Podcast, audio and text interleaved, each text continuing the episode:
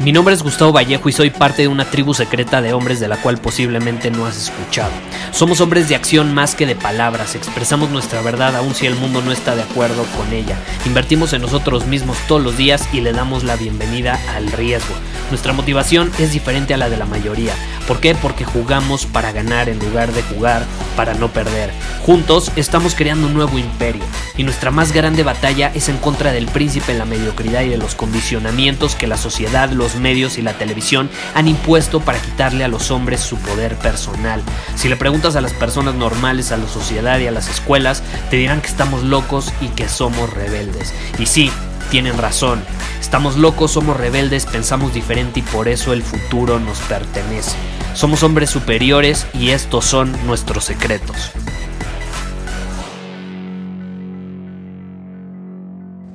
¿Qué es un mito? ¿Alguna vez has escuchado sobre los mitos?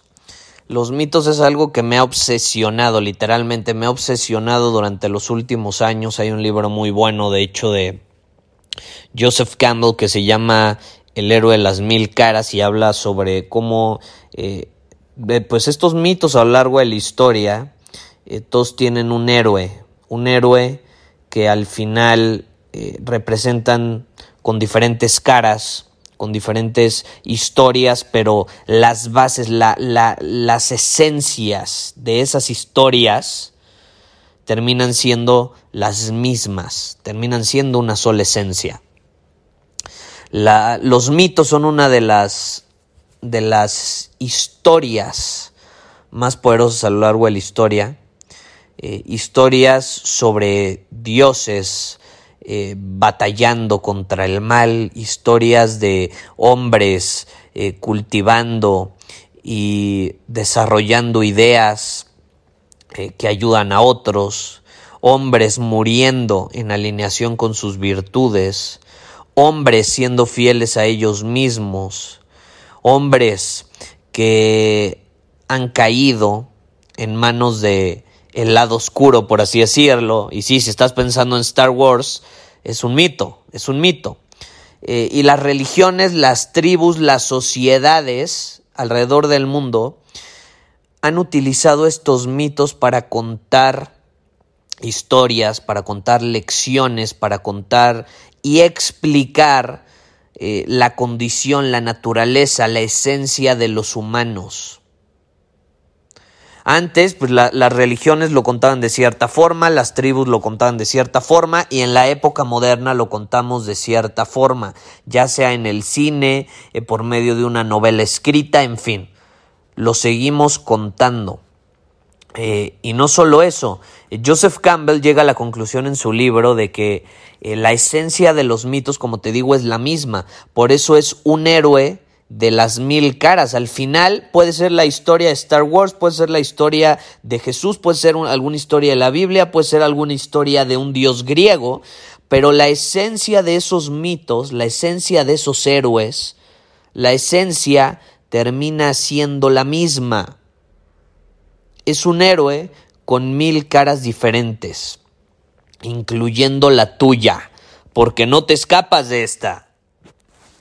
Así como a lo largo de la historia todos esos hombres, dioses y demás han tenido sus propios mitos, sus propias historias, muy en alineación con su cultura, con eh, el país, etcétera, pues tú tienes tu propio mito. Todo lo que tú dices, todo lo que tú haces, toda persona que conoces y con la que interactúas está escribiendo tu mito. Más importante aún, la persona que tú eliges ser es la que termina escribiendo tu mito. Es la que termina dictaminando cuál es tu mito. Tú ponte a pensar, ¿a quiénes siguen las personas? A los líderes, ¿no? Pero yo te pregunto, ¿Los hombres siguen a personas débiles? ¿Las mujeres se sienten atraídas hacia hombres débiles? Seamos honestos. Seamos honestos, y ahorita vamos a ver cómo está relacionado con los mitos. En general, las personas se sienten atraídas a seguir, a estar en la presencia de alguien débil. Y débil me refiero a alguien débil mental, física y emocionalmente. Las tres. Las tres. ¿Estás de acuerdo que no? La gente no sigue hombres débiles. No te la crees, no te la crees. Si no tienen confianza, si no tienen certeza, si no actúan con certeza, si no son capaces de ofrecer nada de valor, difícilmente los van a seguir.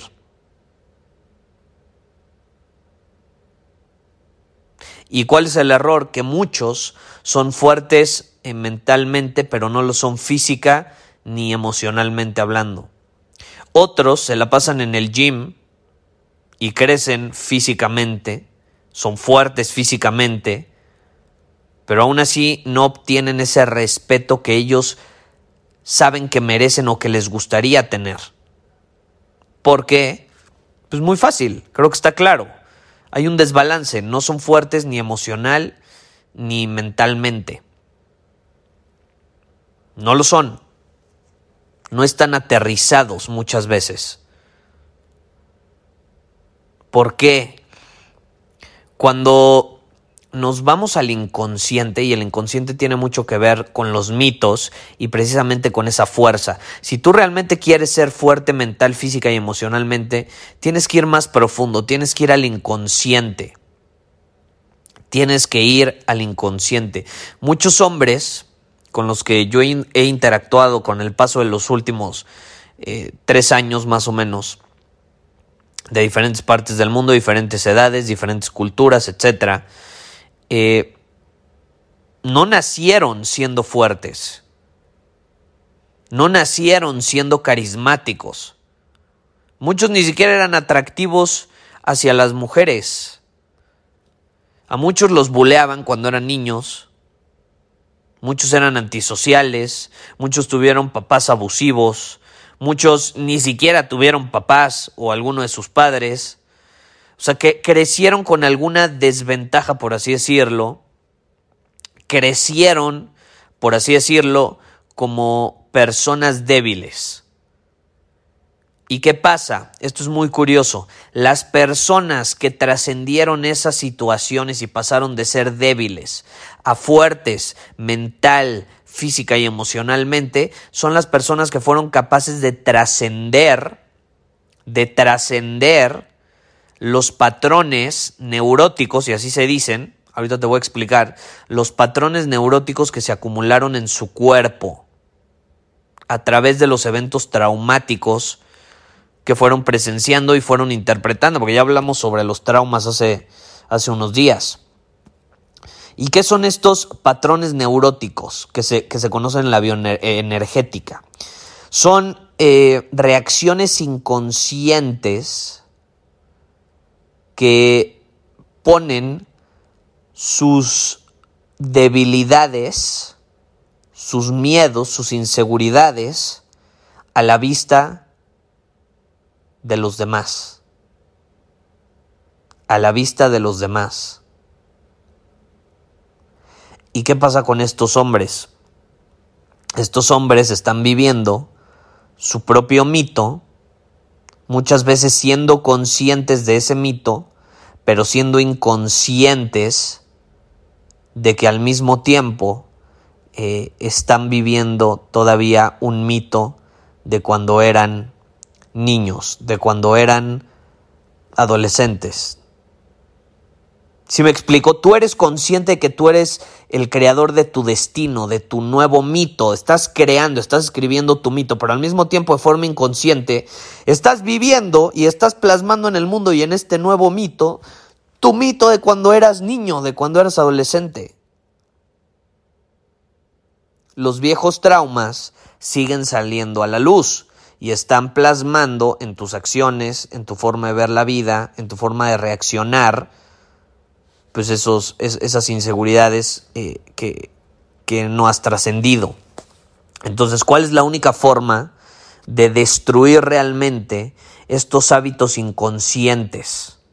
Pues muy fácil, enfrentarlos, enfrentarlos. Y ojo, ojo, aquí va lo más importante de todo. Enfrentar un trauma, enfrentar un patrón neurótico inconsciente, así se llama, son, son tensiones acumuladas en el cuerpo, así de fácil.